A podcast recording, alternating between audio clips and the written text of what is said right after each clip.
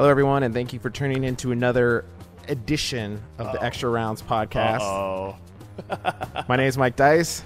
I'm Elias, and I see what you did there. Yeah, you know the E's they they're- they trip me up every week. There's a lot of E's, um, but we're happy to be here once again uh, and, and headed into a UFC pay per view. It's been over a month since we've been looking forward to a UFC pay per view, which is uh, kind of crazy. You usually have one once a month, and the only UFC thing really going on in August for the most part was uh, the fight with um, Mayweather and McGregor. Don't So remember their names anymore. Yeah. We talk so about long. them nonstop. Now we can't remember their names. Right. Uh, that's not a bad not a bad issue though. Um, so, anyways, it's nice to kind of get back to MMA basics. So, looking forward to that. Uh, we have an incredible fight coming up this weekend, UFC 215. It's a card that I think people are kind of sleeping on, Yeah. and you think we would get a little bit more appreciation since it's been so long since we've seen a UFC pay per view card of this magnitude. But in the main event, Demetrious Johnson fights Ray Borg for the flyweight title. Uh, he's looking to make history. If he w- beats Ray Borg, he will uh, set the record for 11 consecutive title defenses, um, more than Anderson Silva's 10. He would also tie George St. Pierre for 12 wins in title fights, which is a pretty big achievement um, there. So all 12 of them coming. Uh, in the flyweight division, of course, the 12th being the inaugural Yeah. uh, title fight, which doesn't count in the title defense records. And then, of course, we have the Valentina Shevchenko and Amanda Nunes bantamweight women's bantamweight title fight, which was supposed to be at UFC 213 before it got called off hours before that fight was supposed to start. So uh, it's going to be a really exciting card. There's some uh, a lot of a lot of names on it. Um, and it's going to be really appealing, but it's kind of being a little bit slept on a little bit. But the, the big storyline, of course, is Demetrious Johnson's place in history. If he wins and beats Ray Borg, where do you think he sits? Is he the greatest of all time? Is he still behind Jon Jones? Is he behind George St. Pierre or Silva? Where does he rank? Well, it's a it's a completely it's a fun mental exercise. We can never know for sure. I mean, there's different things, right? And then we kind of intermesh them when we talk about legacy. There's skill set and pound for pound skill set, like who would beat who, all things being equal size wise. Um, and then there's accomplishments, and we loosely combine those things to, to determine, you know, greatest of all time statuses, or to debate them at least, because we can't really determine those things. I, you know, I, as far as skill set and achievements go, Demetrious Johnson is already, um, uh, you know, already in this in a spot where you can debate him as the best of all time, and someone could argue with you and mention, you know, someone else or uh, an Anderson Silva or George St. Pierre or Randy Couture, whomever. But he's already there, right? Like if he does this, he you know he definitely takes a step forward, and it might be a real uh, a real scary indication of what he's he can accomplish because he's still very very young. Maybe not super young for these these these uh, lower divisions where speed and reflexes are so paramount, but I don't think he's even thirty yet. If he is, he's I think he's 31. is he? Oh, okay. So he's he's barely thirty. He's a young dude. So it, you know he he has a lot more to accomplish, not to, not to prove. Um, I you know I don't I'm not you know to to jump into partially into some of the debate. I I don't put. I don't put Jon Jones at the top of either of those. I, I mean, you can He's quibble. not your greatest of all time. Is it because of the recent developments? No, it's nothing. I mean, it's just he just, I, you know, the skill. I mean, he's he's incredibly effective, and Right. he has beaten uh, great fighters, uh, pretty much all of whom have also been beaten, other than Daniel Cormier. Um, uh, he's he's a great he's a great you know, effective fighter, but it's not as if he, he's as well rounded of a fighter in terms of skills. Uh, as any number of people we've had, as Anderson Silva, Demetrious Johnson, George St. Pierre. I mean, just a lot, a, lot of folks. Um, uses what he has really, really well on top of his really great um, wrestling base. Uh, but it's not as if I would. Ra- I wouldn't even rather take a, a class or a seminar from Jon Jones over Daniel Cormier. Like Jon Jones can't teach me to be Jon Jones, but Daniel Cormier can teach me how to throw strikes in combination. You know, like there's just there's people that if they didn't have all his attributes, you know, I mean, th- th- we would appreciate their skill sets more and realize that they're they're more well rounded. Uh, and in terms of accomplishments, he's certainly beat a lot of folks, but he's just he's not anywhere near you know these title defense records as some of these folks are. Maybe he would have, maybe he wouldn't have if he wouldn't, you know, keep on getting in, in, in trouble. Um, I don't fault. I mean, listen, I assume people use, I assume most fighters use banned performance enhancing drugs. I assume the ones who use them use them regardless of this sham of USADA. So I don't put much stock into this. I assume Jon Jones is using whatever he always uses and is always trying to mask it in whatever way he's trying to mask it. Like always, I went in, you know, in there knowing that, and that probably is the same for most of his opponents, if not all of them. So I don't really care uh, that much if he tested positive now for something. Uh, it's more like getting caught, not not the usage to me. Uh, but no, yeah, I think Jon Jones is just great. But uh, yeah, I definitely don't have. Demetrious Johnson is, is more well-rounded fighter in terms of skills, and he's accomplished more in terms of title defenses as a champion. He's been more consistent. So yeah, I definitely have him over Jon Jones right now. Uh, but again, it's nothing but a mental exercise. It's totally subjective. Right. Uh, you know, like I could, someone could could think I'm an idiot and bring up points and be very, very lucid and, and have great points. So, yeah, there's uh, one of the things that I, I kind of asked this on Twitter, and I think one of the people said that uh, Jones came in and beat notable people. He beat Shogun, and then he's beaten notable people. And Johnson doesn't have that luxury because the division really didn't exist before him. He was the first champion, and he's the only champion. So, but but he also fought uh, Joseph Benavidez, who's only lost to him twice, and to, to Dominick Cruz, uh, bantamweight champion. Right. So he's only lost to two fighters who are both considered the best in their weight class. Right. Um, and, but you also have people like Henry Cejudo, Olympic gold medalist, John Dodson, the first winner of the Ultimate Fighter bantamweight uh, season. So he's beat him twice. So you know, I think there's interesting there, but it is it's a lot harder because um, what I think it was Damon Martin, your colleague at FloCombat, pointed out is that the the history didn't exist to kind of see in that division to see where Demetrious Johnson's place in that division was, like it is with Jon Jones or George St. Pierre or yeah. Anderson Silva and these other weight classes that have been around longer. Yeah, it's an interesting thing. I mean, I think the awareness didn't exist. These guys all existed and they all were fighting. They just weren't famous. I mean, so I, I you know, I and I, so it doesn't it shouldn't factor that heavily into we should be able to look at like skill sets and stuff. But yeah i mean i think uh, that's very true if we're talking about why isn't demetrious johnson getting the uh, the credit he deserves and that's a very good explanation and a very true explanation. But it doesn't weigh much into my personal worthless determination of, of where he would rank because i think folks like Cejudo or dodson or um, uh, Benavidez or any uh, Ian McCall like yeah, Dominick Cruz, all these opponents um, of, of, Demetrious Johnson are as skilled as as uh, anyone that uh, just about anyone's ever faced. These are really, really uh, well-rounded, dynamic, great athletes and, and, fighters.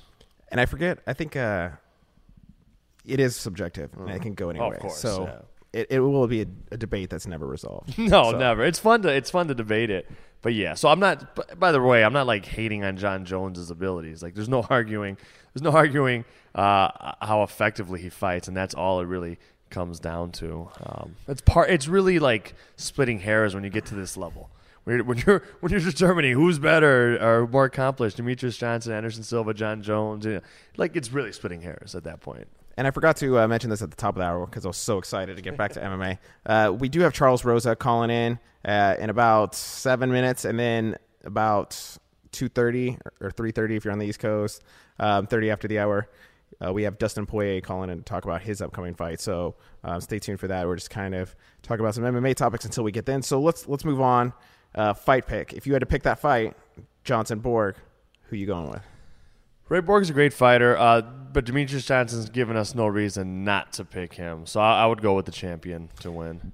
Johnson just seems to keep getting better, and his skill set yeah. keeps expanding, and it's becoming harder and harder to beat him. And it's just every fight that comes along. Like remember when Henry Cejudo was like he was gonna fight Henry Cejudo, and it's like this big wrestling question, yeah. whether they were able to do it. And he beat him in the first round with a knockout. Yeah. Like he's just um, he just keeps getting so much better that it's hard to see anybody catching up to him. And when we were talking to him at media day before Mayweather McGregor, obviously mm. the one uh, MMA thing that came out of that is uh, he talked a lot about his legacy and how that pertains to um, like an Anderson Silva. Mm. So if he sets the record, he will have done it in basically two years faster than Silva did. But and he points to that and he says like I fight twice a year because my pay structure says that I have to. Mm. But uh, I fight twice a year. I'm fighting as often as the top contenders. He's like Anderson Silva, like a Jose Aldo, fought like once, twice a mm. year, maybe. But he, the gap in their fights gave other contenders the opportunity to rise up. And he's like, but I'm fighting as frequently as the contenders, so nobody's getting enough of a stretch to kind of like build themselves up into a star to make a marquee fight. And I thought that was a really kind of accurate and intriguing piece of insight. That's very true, right? Very. Yeah, I hadn't thought about it in that way, but that's true. Yeah. So moving on, Valentina Shevchenko, Amanda Nunes in the main event. We've talked about this one at nauseum. All I think of our, our feelings about it still, still remain since it never happened at UFC 213. But yeah. any new thoughts about Nunes and Shevchenko? I'm just really looking forward to it. If you know, if you if you if you haven't, if you're watching this now and you haven't seen their first fight, definitely do yourself a favor and watch it. Very close fight. Um, and both women are gotten a lot better. Both have accomplished a great deal. It's impossible for me to pick a, a, a winner. I think both women are capable of beating the other. Either woman's capable of beating the other in any given night. Uh, the only thing I will say, and and, and it, it it's a characteristic that has me doubt her repeatedly, and then she she proves those doubts to be silly. Is that Shevchenko's is a lot smaller. Like she's a lot smaller than most bantamweights. She's very small for that weight. She should at least be fighting at 125. She's just such a great fighter that it doesn't matter, and she very well could be the best bantamweight in the world, even though she's really not a bantamweight and walking around and talking to us after huge meals days before fights at like 135 and you know if maybe she's lying when she talks about how much she weighs but she also looks a lot smaller than everyone she fights like holly holmes. She looked like holly holmes niece. She's gonna look she looked that way against amanda nunes as well. So Amanda Nunes has a, a serious size advantage. I don't know that it's going to mean she'll win, but that's the only real thing I know for sure is that she's the bigger woman. Yeah, the uh, she says that Valentina Shevchenko says that about her weight a lot. She said that I've heard her say that before 213. I heard her say it um, a couple weeks ago. She says that she says that a lot. So I don't think she's lying. But the, you know that's interesting if she does lose. Like that flyweight division's coming. Yeah. She drops down there. That's maybe another potential. She fought Joanna and there's another potential fight there at the flyweight division. That would be phenomenal. They both, you know, she should probably go down. Joanna one day might go up, and that would be cool. That'd be really cool. Right. But other other news, if we if we wanted to touch on Mayweather McGregor since it's come a bunch, the numbers came out today. Oh, yeah? The gate was below, oh not buys, but for the gate, it was, Oh, I think it was gate. 55 million, which is less than uh, what they were projecting that it would smash the 72 million record. Are you surprised by that? You know, only oh, I'm not surprised only because we saw how poorly attended it was. Right, like you can jack up the prices a lot, but if you have if you have like five or six thousand uh, empty seats, it's going to be hard to break records of things that actually sold out or came close to selling out. So, um, you know, I- I, think it's uh, it's an interesting thing, man. Like people, uh, boxing screws itself every every couple generations by outpricing itself. You know, not everyone, not everyone uh, appreciates uh, the idea of having to pay, you know, what would it what it would take to sustain like most villages on earth for 10 years just to go sit and watch a, a sham fight. So, especially when it's as pirated as it was, especially when, you know, two or three times, who knows how many uh, people watched it uh, illegally, then, then paid for it on pay per view. I guess it, it shouldn't surprise me. Um, it's an expensive ticket. I mean, I don't know. What did it start at? Like 500 for bad Was- seats? Was the lowest type price ticket. I don't- for for a, literally a meaningless fight. I mean, that's just it's The money belt was on the line. yeah. The, WC It was made out of alligator skin. It had 3,300 diamonds, 600 sapphires, and like 300 rubies. That's that just adds to how disgusting that that thing was. Um, yeah, I mean, I mean, it meant a lot to the fighters because the fighters um, they're fighting right, and and it, and they take real damage and, and they have real opportunity. So I, you know, that's why it's interesting to watch. But yeah, it, it meant nothing uh, much of else. So yeah, I guess I'm not surprised. Not that I called it. I didn't predict that it wouldn't break the record. I didn't know how well it would do. But. It's a bigger arena, so I think that kind of makes it Mm, surprising than Mayweather Pacquiao. But pay per view numbers will be interesting to see because it's, Yeah. it's just so easy with technology these days for to sh- to pirate live yeah. things. Like uh, when Canelo fought, uh, his last fight was um, Chavez, right? He definitely fought him. I forget if it was I the think last it was one or May. not. Okay. What yeah. I was, you know, Canelo was fighting one night, and I, think logged you're onto. Facebook to see what people were saying, and it's like there's an illegal stream, like right there, right there. You know, and you have face. Dale Earnhardt Jr. tweeting during, who's you know famous and wealthy by all means, uh, tweeting about watching an illegal Periscope stream of Mayweather McGregor. But I digress. Uh, That's funny. One other topic we wanted to touch touch on before we got Charles Rosa on the phone was Joanna Jędrzejczyk. I don't know if you Mm. saw this. She posted on Instagram and she kind of teased a fight announcement coming soon. So Right. the FanSided team, we were having a little bit of a heated discussion about when that fight is going to be. It's going to be against Rose, Rose Namajunas. I Yeah. don't think that's any um, that's any secret. Yeah. But it's a matter of where. Mm. Uh, do she really wants UFC 217 in Madison Square Garden? She wants that fight. Do they put it there? Do they put her on the Poland card? Do Mm. they put her to Detroit or the end of December Vegas card? What do you think? If you had to make a guess, Yeah, and it totally would be a guess because I don't have any insight into into where it's going to go. Um, They've been training hard. She's been doing some traveling. She had her coach Mike Brown out with her in Poland, making the rounds. Like I think it looks like yeah, she not only was it a good opportunity for in New York again, but but um, the timing would, would probably work pretty well. What's that November? Um, two seventeen. Two seventeen. Yeah, Yeah, November eleventh. Something like, that Fourth, sounds about maybe, right. like Okay, but in November, right? Yeah, I mean, there's there's enough time to come back, chill, do a full camp. I think that makes sense. I mean, I I think the time is probably the time is probably past uh, where you're gonna put her on Fight Pass, or where the UFC should put her on Fight Pass, or or put her on foreign cards to. Thank you, sir. Uh, to build up that, I think they need to build her up. I think to expose her to as many people as possible because she's a real star in, in every real sense. And if she becomes a mega star in terms of drawing power, then that's when you go back to Poland with her, right? And then you say, okay, now the world's coming to you, Poland. They Um, announced uh, Karolina's going to be on the card, so it's already a huge That'd be cool. Polish fighter. Yeah, and a, and a great fighter, so that's good. While you get Mr. Rosa on the line, Yeah. I'll share my thoughts on it. Please. Uh, people say 217. A lot of people think seem to be really stuck on her putting on 217, but 217 doesn't necessarily need her. There's no threat of a boring fight. I think in the two title fights that are on- on there, with uh, um, who do we have on there? Bisping, George St. Pierre, huge fight, and Cody Garbrandt, T.J. Dillashaw. There's no need for that third title fight, and why not put her on a different event that you can boost either in a headline spot, whether it's a Fox card or a fight night card, even, or it's her own pay per view. But she could enhance any other card. Like if there's uh, another pay per view, two eighteen, the one after that in Detroit, like she could be the second title fight on that card to boost that one. Uh, you know what I mean? She can enhance any other card. Like That's that, the good two seventeen Madison Square- Garden card doesn't need an- anything else to make it marketable. That's Like it's already a, a super card. It would But be more to market her, expose her to the to the New York uh, market. You're very right. I don't, or don't the need her Polish crowd, Absolutely, or, or both. to appease her. Yeah. Those would be the reasons to do it. all good reasons, but you're right. It doesn't probably need her to. I mean, if I'm the UFC, I'm like, I love you. We got you on there last year. We don't want to put three title fights on it this time, but you know, maybe they do. It'd They're coming off of a week 216, which only has an interim title fight as the anchor. So That's true. knows? Who's wait? Which which title is that? Uh, it's the Ferguson Kevin Lee Oh yeah, fight. great fight. Like s- stupid title. Great fight. Yeah, that's Yeah. that's right. I forgot about that. All right, let's. Uh, I'll try Rosa. Yeah, it'll be really interesting to see what what direction they go with. Uh, uh, hold on, we were on airplane mode there. All right, let's see if we get Charles Rosa.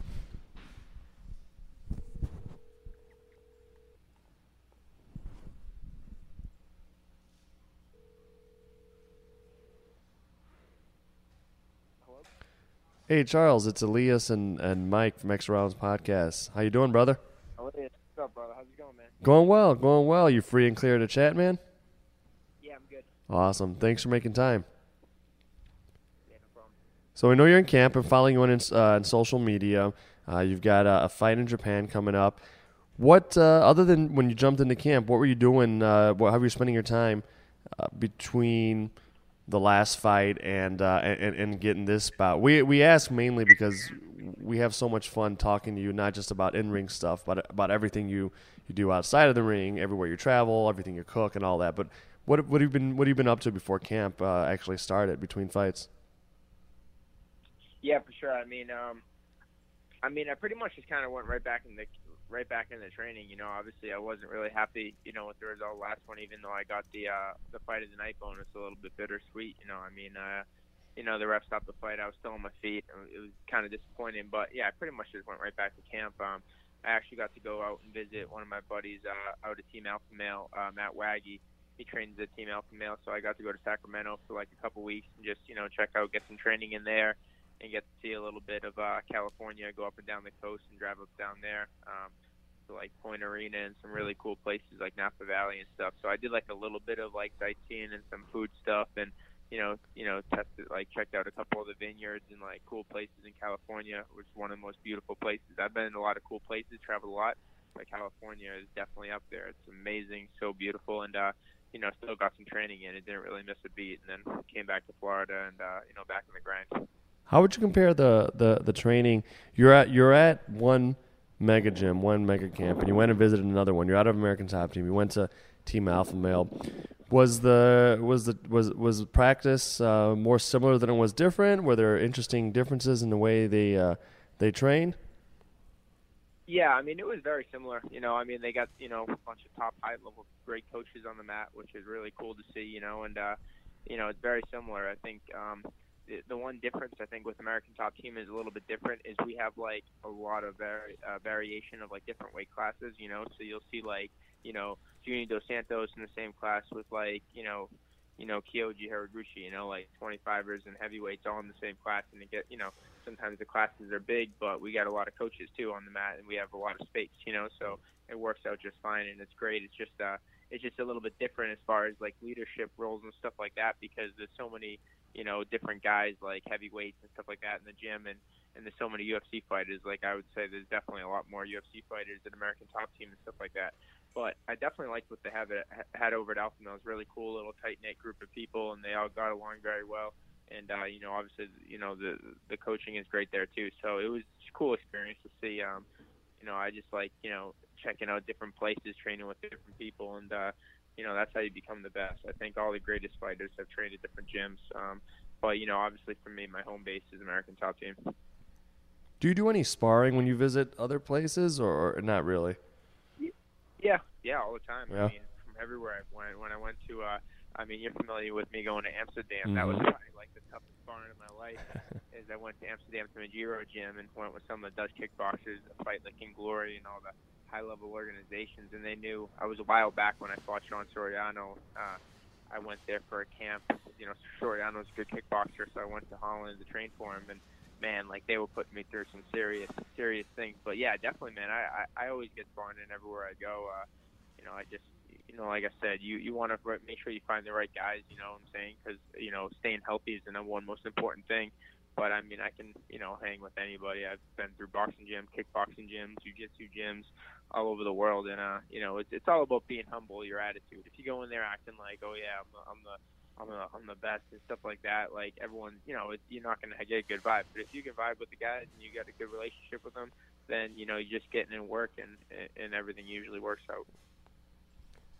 You know, we just you just touched on some of your world travels. Uh, given that you are, well, given that you are such a world traveler, does does fighting in Japan mean anything special to you, uh, Charles? Yeah, yeah, absolutely, man. Um, that's for me. It's like one of those things. Ever since I was a little kid, watching Pride, watching all the events, uh, you know, even watching like Bloodsport, like the movies. Just it's always been a dream of mine to go to like the Far East or any of the Eastern countries, especially like Japan. It's like you know pure Bushido, like to go fight in another country and you know be able to represent my country, United States. So it's really uh, it's one of those things in the bucket list, and then I'm gonna get to cross it off and you know get to go there and do things I love to do: travel, fight, and food. You know, and I hear the food's pretty amazing there. So I'm really looking forward to getting over there and uh, you know getting in the cage and getting that win and be able to represent. You know. Hey, Charles, it's Mike here. You've traveled uh, across an ocean for a fight before. Was there anything you learned in that experience that's going to help you prepare for this fight? For me, I mean, I've traveled so much, and I, I mean, I, I mean, I sleep really well on planes and stuff like that. Like, I'm a good traveler. Like, you know, I just, I mean, the second I get on the plane, every time the person next to me, I, I fall asleep. I wake up when the plane ride's over. I mean, I'm sure I won't be able to sleep 16 hours in this one, but the person that always next to me, it must happen every time I travel like over five hour flights. They're like, man, you slept the whole time the second the plane. I actually think the motion like helps me sleep. So mm. I, I mean, I do a great job sleeping the planes. The time difference never really messed with me. I've been to Thailand before and stuff like that, and it didn't really mess with me at all. So I, you know, a lot of the stuff I think traveling and all that stuff and elevation. I've had to fight in Mexico City with the elevation. Like I think a lot of it's mental, you know. And if you believe it's going to affect you, and you believe, oh, I'm used to sparring at 11 a.m. and I'm going to be fighting at 12 o'clock at night, like all that stuff. If you just let it get in your head, then yeah, it's to affect you. It's kind of, but but for me, I'm, you know, I'm mentally strong. I just go in there. I know I know what I got to do, and I know my opponent's dealing with the same type of things. Like so, I mean, you know, uh, for me, it's it's nothing. I'm a, I mean, once the cage door locks, I'm gonna be ready to roll. Are you getting into town uh, at all earlier than usual? Are you still to do the normal like Tuesday thing?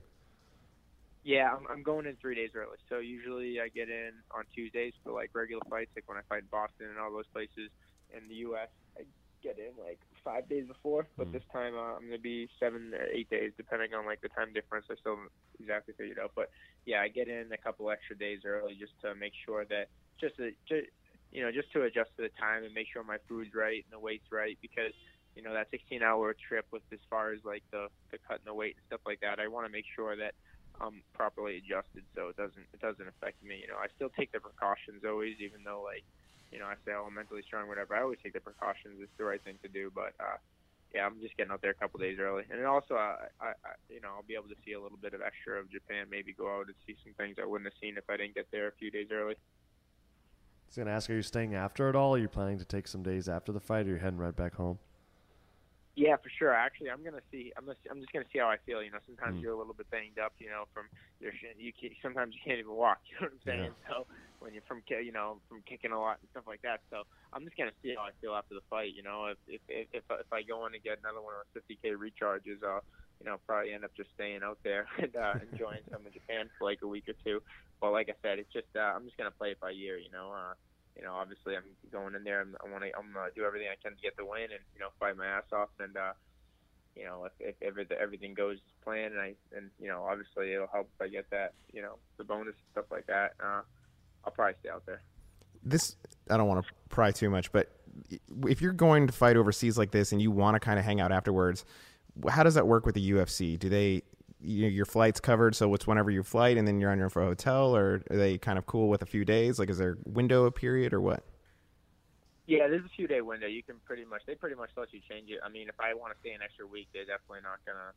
I wouldn't think that they're gonna you know help me out with that. But if I'm like, hey, I want to stay an extra day at the hotel, it's usually not an issue. They always, you know, I usually have my manager take care of it, so I don't exactly know how it works, but you know, they've always been um, accommodating for things. Like when I fought in Mexico City, they got me, you know, two extra tickets because I got a big family. You know, I got five brothers and sisters, so you know they took you know my mom and dad. So i got you know they, they gave me extra tickets and stuff like that. It's usually not an issue but as long as it's not anything crazy. Like if i'm asking them you know to stay obviously it's like a five star hotel we stay at in japan like one of the nicest ones. If i'm trying to stay there an extra week or something it's i don't i don't think that'll work. But um they're pretty accommodating. And as far as the flights they they're also accommodating with that they they deal with it so much i mean they're it usually works out I, I gotta ask, and this is this is the last question I, I I have for you, Charles. Mike might have another one, but when you talked about watching Pride growing up and watching, you know, the the the fighting tradition of at least you know in this modern era of uh, of MMA and out of Japan, when you envision it, when you when you thought about you know one day fighting there, did you think about it in this type of scenario? You going to Japan, fighting a Jap a, well, a really well known Japanese fighter, like you know going to someone else's his home turf. Is that is that something you thought of? Is you know, and how do you feel about doing that? I know you're down with whatever, but like how when you Yeah. when you really think about it, what how does it strike you?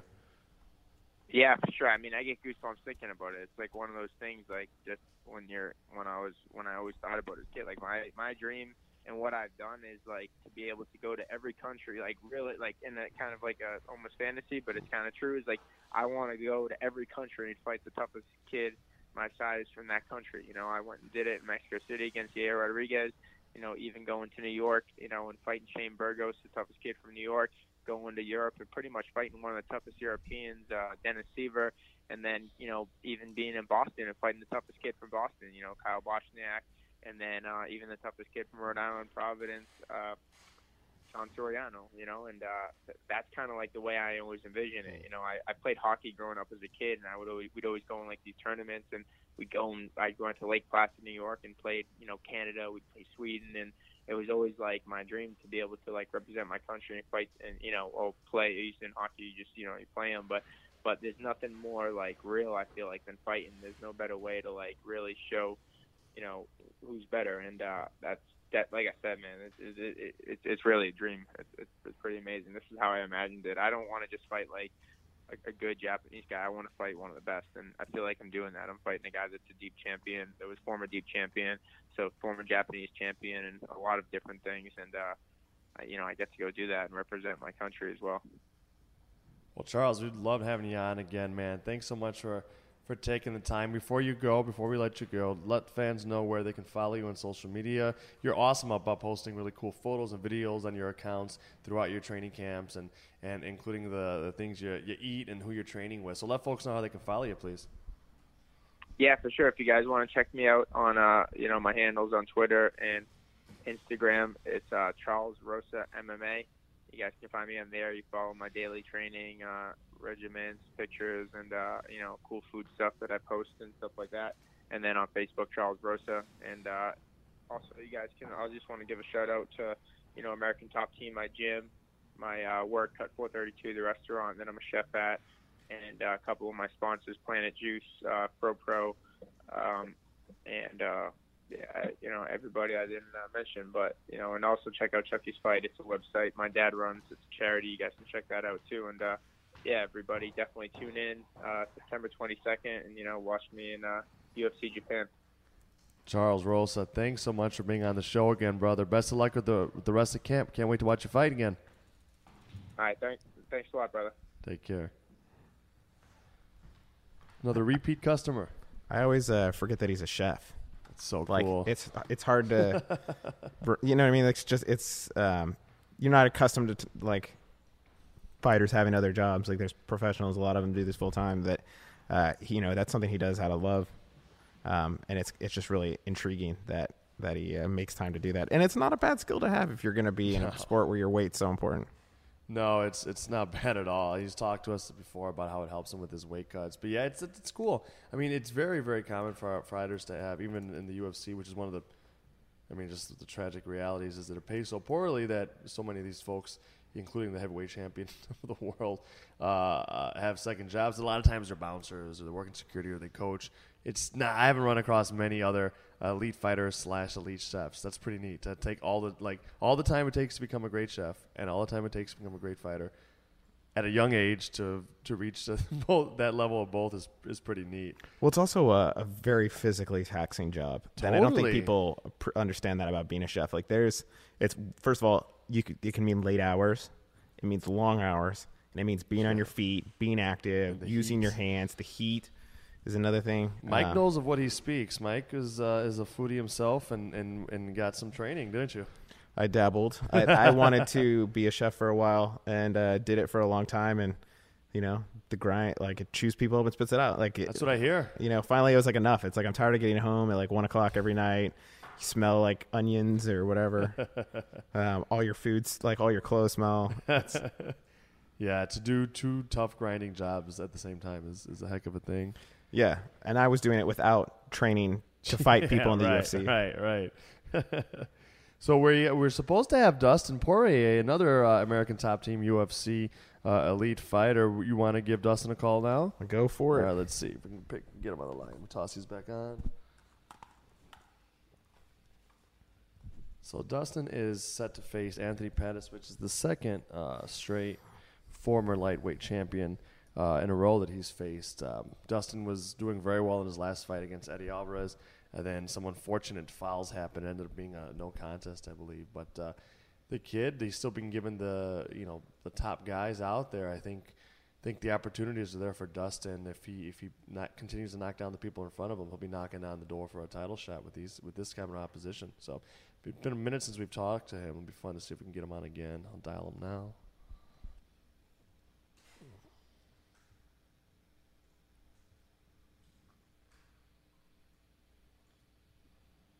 Think it's ringing. Yo, Dustin, it's Elias here with uh, Mike Dyce on the podcast. Thanks for being with us, brother. no problem, man. Appreciate the time. So we were just uh, we were just on the line with your ATT teammate Charles Rosa, who also has a fight coming up. Uh, so it's it's kind of uh, all ATT afternoon for us, man. We're stoked to have you guys. We were just setting the stage. You've got uh, a big another big fight against your second consecutive former world uh, former world champion. I, want to go into the last fight, uh, and we'll touch on it a little bit, and we'll look in the next fight. But I, you know, I have to imagine that there was a roller coaster of, of, of emotions. You get you get the fight against Eddie Alvarez. You do really well in the fight. You're winning the fight, uh, and then fouls happen. It ends up being a no contest, controversial, um, no contest. You're you guys are going after each other on social media. You want a rematch. You know, all this stuff is happening. I, I, you don't get that match, and we'll talk about why or why not that that, that didn't happen. Um, but was did it at all help you to to get another big name former champion as your next opponent? Because I imagine it was it was it must have been a pretty rough up and down ride emotionally to be doing so well against a, a champion and then have it end the way it did and then not get that. I was rematch. whipping his ass. Man. I was whipping his ass. Doing so well, I was whipping his ass. I know it. He knows it. Every true martial arts fan knows it. And uh, you know, as simple as that. Mm. And nah, nah, because if the right thing would have been done, we would have rematched. I'd have whipped his ass again, and I'd be fighting Tony Ferguson. You know, so Mm. right thing wasn't done. So it still stings a bit, even though you've got another big name. I mean, it sucks, but it's life. You know, this ain't this ain't the fair game. This is a fight game, and shit happens. And keep moving. Well, he's been booked since to uh, host the Ultimate Fighter against Justin Gaethje. Would you have liked to have done that as well? Yeah, for sure, man. We would have got a lot of exposure and built our fight up, uh, built the rematch up even more. Would have been a big one. Why, uh, from from your perspective, Dustin? Why didn't that Why didn't that fight happen? Did you guys actually get into any negotiating with the UFC? I mean, was it offered the rematch? I should say. Yeah, nah, we, we were supposed to fight October seventh, Hmm. and then and then I didn't even get a call. I found out on social media that that he's coaching the Ultimate Fighter and stuff. For all I knew, I was fighting him October seventh. Wow. And I kind of just skipped past one of Dyce's uh, questions I knew you had about the um, the, uh, the the charitable efforts. I don't know if you want to ask that. Yeah, you, you know, after UFC 211, the fight with Eddie Alvarez, um, I guess it's a good segue. They you put your fight kit up online to raise money for the uh, Lafayette Food Kitchen, if I remember correctly. Right, right. Uh, yeah. Second Harvest Food Bank. That's right. And uh, with everything that's going on with the hurricanes, I know some of Louisiana was hit. Do you have any plans to do that after this fight with your fight kit again to try and raise money for hurricane relief efforts or anything like that? One hundred percent. We'll see what's going on, but from from here on out, I'm gonna auction off every fight kit, you know, for the rest of my career, most likely. And I mean, um, to benefit some cause, hopefully directly, you know, around my my southern Louisiana area. If not, you know, like right now with Harvey and, and all that, you know, that would be more of something I would give the money to. But we'll just see what's happening around the time. But, but I'm looking to help nonprofits in Louisiana. Is that something you've always been, you know, that's been a part of you, Dustin, is charitable efforts, or is it is it something that just started occurring to you recently? Like, hey, you know what? Let me let me try to use what I got, um, you know, the notoriety I have uh, to help out in spots. Yeah, it it, it, it kind of happened. Uh, me and my wife were. I have a drawer full of old clothes and old training, you know, pretty much old training clothes, shirts, fight kits and stuff. I'm like, what am I doing with all this? the first couple fights, you know, like my first couple fights in WEC, maybe my first UFC fight, it was cool to keep the gloves and stuff like that. But when you getting into the 20s uh, of number of fights that you have with the organization, you just can't keep all this stuff anymore. You know, it kind of lost that, and it's just getting overwhelming with all the stuff. So I'm like, what am- what can I do with this? And uh, why not try to auction it off for fans out there who, who really want that merchandise and then help somebody out with it. You know, it's just sitting in my drawer. And one of the coolest things about this, I don't, I think, gets enough attention is that the money goes straight to the organization. It's not like you have another foundation and you're taking money for operating costs for this foundation. It 100% goes to the organization that you're donating it to. Yeah, 100%. And that's why I kind of like to do my research too, because I know there's a lot of, uh, you know, not so good companies out there that say that they're doing this and that, and money ends up going other places. So I kind of do some research and try to find companies that are honest and, and uh, you know, that, that we can trust, and, and that's what I want to work with. It's interesting, you know. You, you talked about how it sounds like you were a good like saver and collector of your own memorabilia, uh, and it, it's it's interesting how what really matters to us can can change a little bit. It's not as if you don't care about those fights and those memories and stuff, but may, I'm, I'm assuming when you were coming up as a young guy, you know, e- each one of those, especially in the big leagues, just means like everything. But now you're you're, you're married, you've got uh, you've got a child, like you know, like you're further in your career. Uh, it, ha- have you do you feel like mentally you've changed a lot just your your priorities not that you're any less or different of a warrior but like in little ways evidenced by this like just the stuff that you know the physical stuff even that they used to mean so much to you just isn't as important to you Definitely, man. Life goes on, stuff changes, you grow in the sport and grow as a person. Um, now, if anything, I'm a smarter warrior nowadays, man. I, uh, but yeah, stuff changes. You know, uh, my first fight, you couldn't pay me to get rid of the gloves. You know, now I'm trying to do just shorts and gloves, but now I'm trying to you know use it to help other people out. So stuff changes, man. That's cool. I want to shift to this matchup. What uh, I know you're you're always game to fight anybody at any time. When you look at this matchup, obviously without giving you know stuff away, top secret stuff away, Dust. I mean, what do you think of the matchup when you look at it with Anthony Pettis? Is this live? It is.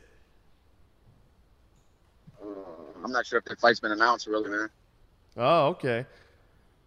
I saw it. Yeah. On, yeah, my, well, we don't definitely have to talk about it then. Yeah, I thought I, I just read it off the news. My bad. But uh, put it put it this way: when you're preparing for a fight, how much of your preparation is really geared towards the individual you're fighting, and how much of it is it just like you know polishing that diamond, making you know making you the best Dustin you can be, shoring up weaknesses and and and adding on to your strengths.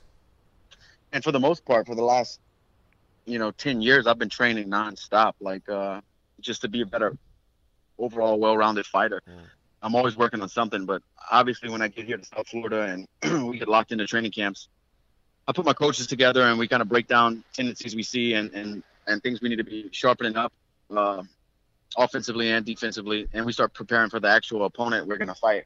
But, um, you know, like I said, I'm getting better all year round. I'm never just hanging out doing nothing. I'm always working on something, man. Is it fun for you the the the film study and all that, like you know, like football players and you know all, all sorts of sports. You know, sometimes they'll have to do it, you know, a certain time every day or a certain time every week. And I know some folks seem to embrace that, and others don't really like to. Is is there a part of that that you enjoy, or is it is it really stuff that you you mostly like to let your fo- uh, your your coaches think about the tendencies and stuff like that? You know, when I was a uh, a little bit younger fighter and I first came to American Top Team and I first really started breaking down fight footage, I used to get like not overwhelmed with it, but like obsessed with it. Would, every morning I'd watch fights on the guy I was fighting. Every night I'd watch fights on the guy I was fighting, and I would just feel like my I was just too focused on what they do. So now I just let my coaches do it. I, I trust what guys like Mike Brown and my box coach Dyah Davis. Uh, I, I really trust their opinion and their feedback. So I listen to them more. I don't really watch a whole lot of fights anymore, man. I just do my own thing now. That's a lot of trust, and, and it's certainly well placed. I, I uh, I'm going I'm going back now. I don't know why I, I, I, thought of this, but you know, when you made the move from home Louisiana and said, you know, I'm moving my career, my training uh, to American Top Team years ago, uh, another state, you know, new coaches and all that. Uh, obviously, you had even if you were sight unseen, Dustin, you had good reason to think, oh, this is a good idea. There's a ton of, of, of bodies there. They have coaches with good reputations. They have fighters with good reputations and accomplishments but it's still not a personal thing until you're training there with them and you know that that coach with a great reputation is a good fit for you. How long would you say did it take for you to to feel at home and to develop the trust, find the coaches that that would go on to work with you one on one? Like how, how, long does that type of process uh, take for for a fighter and, and a coach? I don't really know an exact timeline, but probably around. Uh, you know, I came out here for a couple weeks. I went home for a week, and I was like, you know what? I want to go back. This is a maybe five or six years ago when I first came here.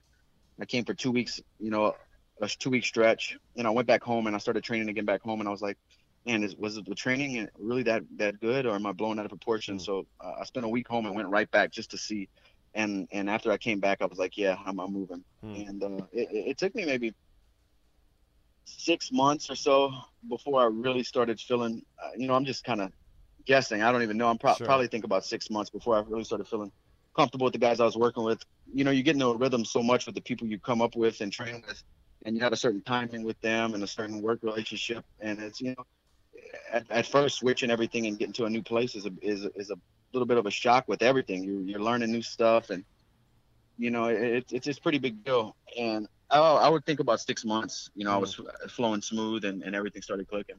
Well, I've got uh, and I've we've chatted with you briefly about it. A guy I know that trained with and coached a little bit. He up here in Chicago, Danny Sabatello recently did his own move. He said, "You know what? I'm going down to American Top Team to Florida," and, and, and he moved down there, and, and so he's kind of going through through that process. What's what if you could think think about it and like reflect? What is the difference in your experience, Dustin, between the type, of, at least again, just in your own experience, like the type of training, which obviously was good when you had it back home. Like obviously, you know, it couldn't have been bad, right? Like if you became, a, you know, you were already a great fighter.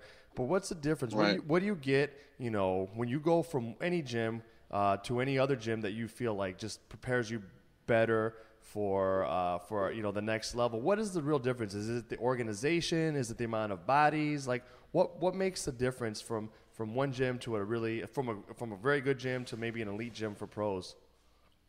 You know, I've only I haven't been a guy who's moved around that that much. Mm-hmm. I, I was in Louisiana and then came here to South Florida. You know, and I've done weeks here and there helping other guys in other camps and doing stuff like that. But for me, you know, I don't. It must be different for everybody, but for me, it was the the uh, bodies and the reliability. You know, like I can rely on these guys to show up mm. every day. Back when I was home, it was hit or miss. You know, I was getting ready for main event fights in the UFC, and I was doing bag work and jogging. You know what I mean? I didn't have uh, as many training partners as I needed, and uh, yeah, when you go to, you know, I guess they call it super gyms or gyms, you know, gyms like that that have crazy uh, number of fighters on the roster. You know that every time you show up, there's going to be somebody there with skills, working. There's always somebody on the mats. I never show up and say, "Who am I going to work with today?" I hope somebody's there. You know, I, I know for sure. I don't. Even, I don't even have to think about it. I'm just going to go to the gym and I'm going to get great work in. That's awesome. Well, Dustin, man, we've we've loved having you on again, brother. We'll uh, we'll we'll definitely have to have you on again or chat with you whenever you get your, your next fight announced, man. We're sorry you didn't get the last one uh, again. We I, I did I put it modestly. I said you're doing real real well in that fight.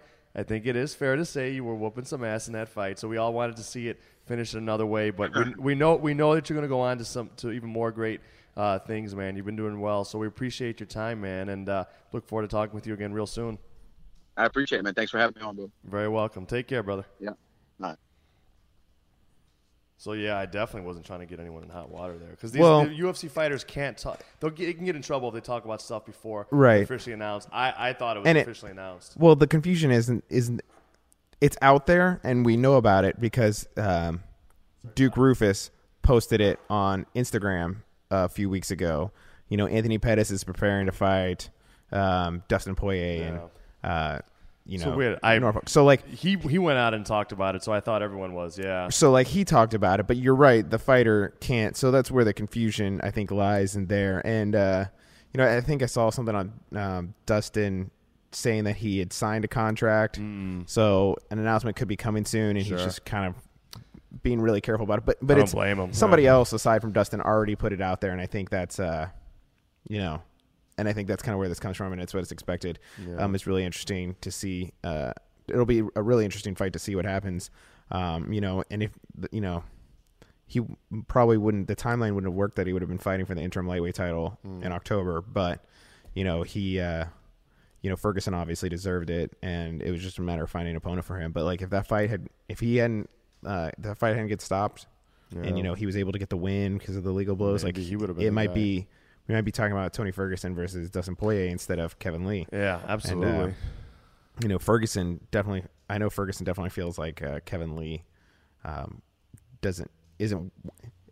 I mean, the part of this is fight promotion, but he doesn't feel that he's worthy of sure. the fight. And he feels like he's followed the Conor McGregor playbook to get this fight, mm-hmm. which is there's nothing wrong with that. Like it works. Like every fighter should be taking some notes and doing some of the things. Like you don't have to do the exact same thing, but find what works for you and who yeah. you are as a person and make it part of you um, without changing who you are. But you know, it, it could have been very different, and Dustin Poirier could have been in there. You know, I, I don't know if they would have given him the interim title fight um, with the way that everything happened at UFC 211. Not that he wouldn't have been undesert, wouldn't have been right, deserving right, of it, but yeah, if you if he would have like finished Eddie Alvarez, I I I would think it would be strange to give it to to Kevin Lee over Dustin Poirier. You know, so there's even that. You could say, well, why why was this uh why was it a no contest? You know, you could have had it be a DQ. It was it's, it's unfortunate because it was a really great fight that it, that it turned out the way it, it, it did. And it's unfortunate that they're not getting a, a, rematch. Don't begrudge Eddie Alvarez the opportunity he's getting. Right, he's gonna ha- he's gonna be fighting another freaking action hero after a long build up and, and tough, like you talked about during the interview. So good for him as well. Uh, but yeah. Uh, yeah, I mean, sure, Dust, Dustin surely wanted a rematch, and we would have all watched it. That's for sure. Thinking about what it would have done for uh, Poirier's charitable efforts too if he would have been on the yeah, Ultimate Fighter. That's, true, that's a missed opportunity there. Yeah. Um, but you know, he's still really young. There's probably lots of opportunities in his future for those kind of things. But he's always super um, interesting to talk to. It's been nice to have him on the show a few times. He's uh, he's always got a lot of a lot of thoughts, and he's pretty open and candid. So Yeah, um, he is definitely a good guest.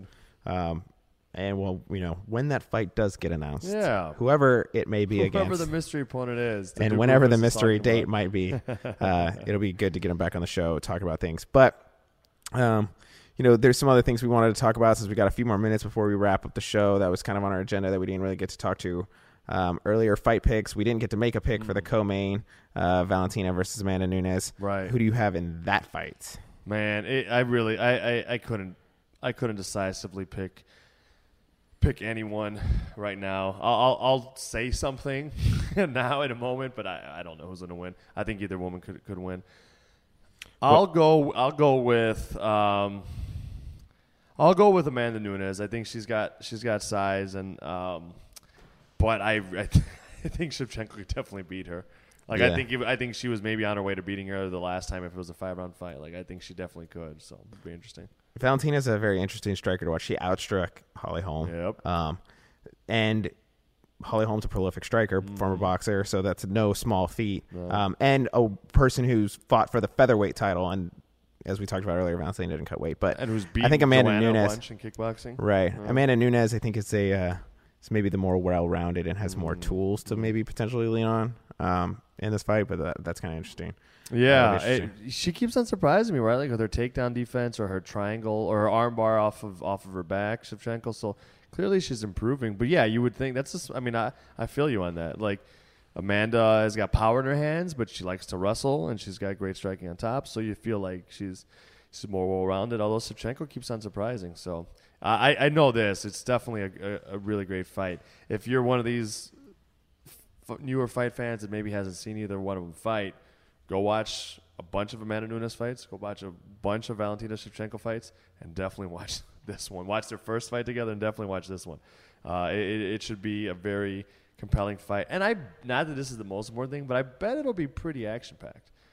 I, I think I think there'll be a lot of activity in there. I don't think there's going to be a lot of hesitation or a lot of waiting around. I, I bet there'll be a lot of action. It's just kind of exciting to get back to normal UFC. Yeah. like we we had a fight last weekend, which we didn't talk about at all. Stefan Struve Yeah. um, was fighting in front of his home country and came up short, unfortunately. Uh, but that was like during the day, which was kind of like a you know something we're not accustomed to. Yeah. but it's kind of interesting. A guest did fight on that. We should chat, chat about that. I don't know if you remember Mike Santiago. We had Yep. on. He he had his content, Dana White Contender Series fight coming up.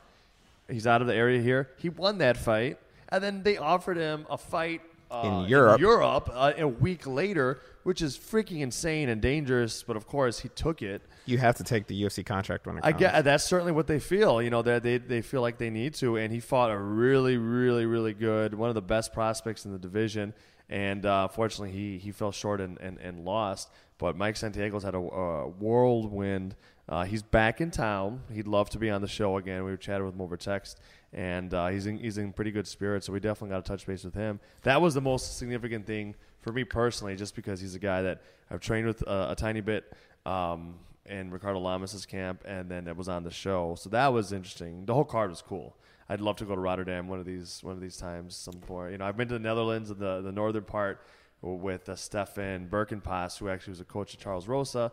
Uh, but I've never been to other parts of it. It was a great country. I'd love to go back for that. It seems like a great crowd. Watching all the fighters and the UFC people who were over there Mm-hmm. and seeing them post pictures made it look uh, really picturesque and Yeah. stuff. But you know, we get kind of back to everything. Uh, Santiago, he nobody can fault him for the loss. Sure. you know what I mean. Short, short term, um, or short notice. Right. But uh, it was you know it was a good event. I think it was it was a fight pass event, which made it go by really quickly. I think, which makes it fun. Um, you know, they kind of there's the one opportunity for pause, which is between the prelim and the main card. So like. Because they want to keep everything on schedule, they don't want people who are turning in for the main card to miss it. But those events go like really like fight pass pacing is it's like Yeah. pay per view pacing because there's no worry about commercials. or not as much commercials. Yeah, Right. right, right. Um, but those make the card. It's like also super fun. So that was a, a fun little a little Labor Day thing. Um, so before we go and we wrap up, let everybody know what you have coming over at FloCombat and the thousand places that you write. Yeah, we've got uh, a le- uh, we've got some stuff coming to FloCombat. Um, probably going to be trying to touch, been trying to touch base with uh, Matt Brown before his fight. And this Norfolk, Virginia card is just kind of like crazy good. Um, It- it is. You know, so yeah, I'm going to try to get some stuff with uh, with Matt Brown there, some stuff with Joe Lauzon, who was on the show last week. Hopefully with Clay Guida, who's fighting Joe Lauzon. Uh, so we should look for those, hit, you know, this, this fall. Other than that, not anything ready yet to announce, but definitely focusing a lot just because we have good relationships with, with some of those folks on that card. Um, definitely going to try to touch base with a, a number of those folks um, heading into that card. That's that's going to be a real fun one. Yeah, it's that Norfolk card is really good. Names that are on that, aside from Matt Brown, who you mentioned, Angela Hill, super entertaining fighter, Nate Marquardt, uh, Mm. Yeah. Andrei Arlovsky, um, of course, Clay Guida and Joe Lauzon, which you mentioned. Uh, you know, Court McGee's on the card. Um, there's just a lot of a lot of Sean Strickland. There's it's Oh, nice. you know, and this fighter. card's still getting built out. So That's crazy. Is it, it's it's, not a really good. daytime. So the last time I was in Virginia for a card a couple of years ago, it was in the morning.